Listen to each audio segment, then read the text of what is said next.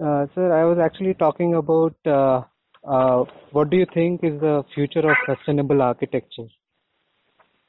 Well, there is no other future except sustainable. So, in that sense, sustainable architecture has a good future, and it is the only future for architecture. Okay. What is not decided is what it means.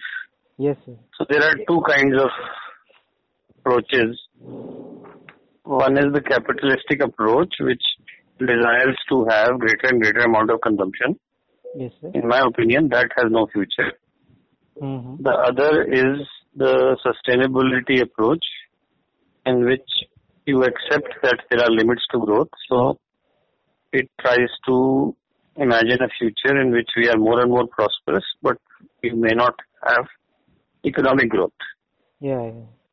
So that changes the nature of the thinking. Mm-hmm.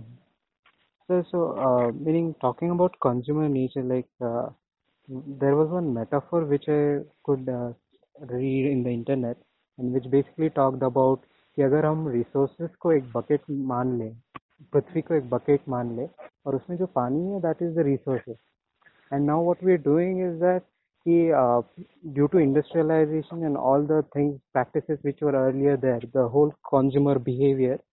So because of that we have we were depleting resources in, at a very faster rate. And the sustainability which is being uh, recently being practiced meaning so called with the photovoltaic.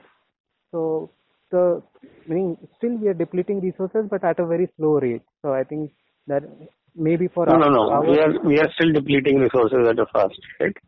yes It's sir. just that see classically economics has taught us that every time there is a um, forecast of doom, Mhm. Malthus does it did it 200 years ago.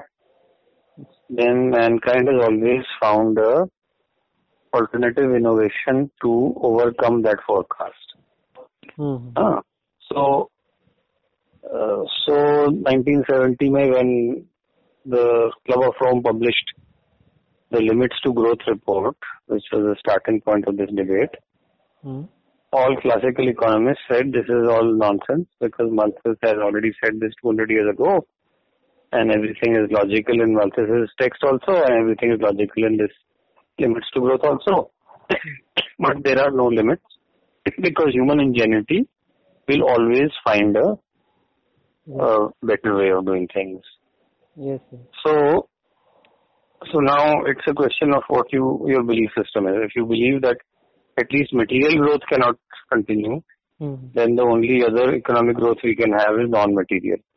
yes sir. But a number of people even believe that that is not necessary. That we will be able to find more and more energy and water Mhm. and utilize it for our needs as as we develop.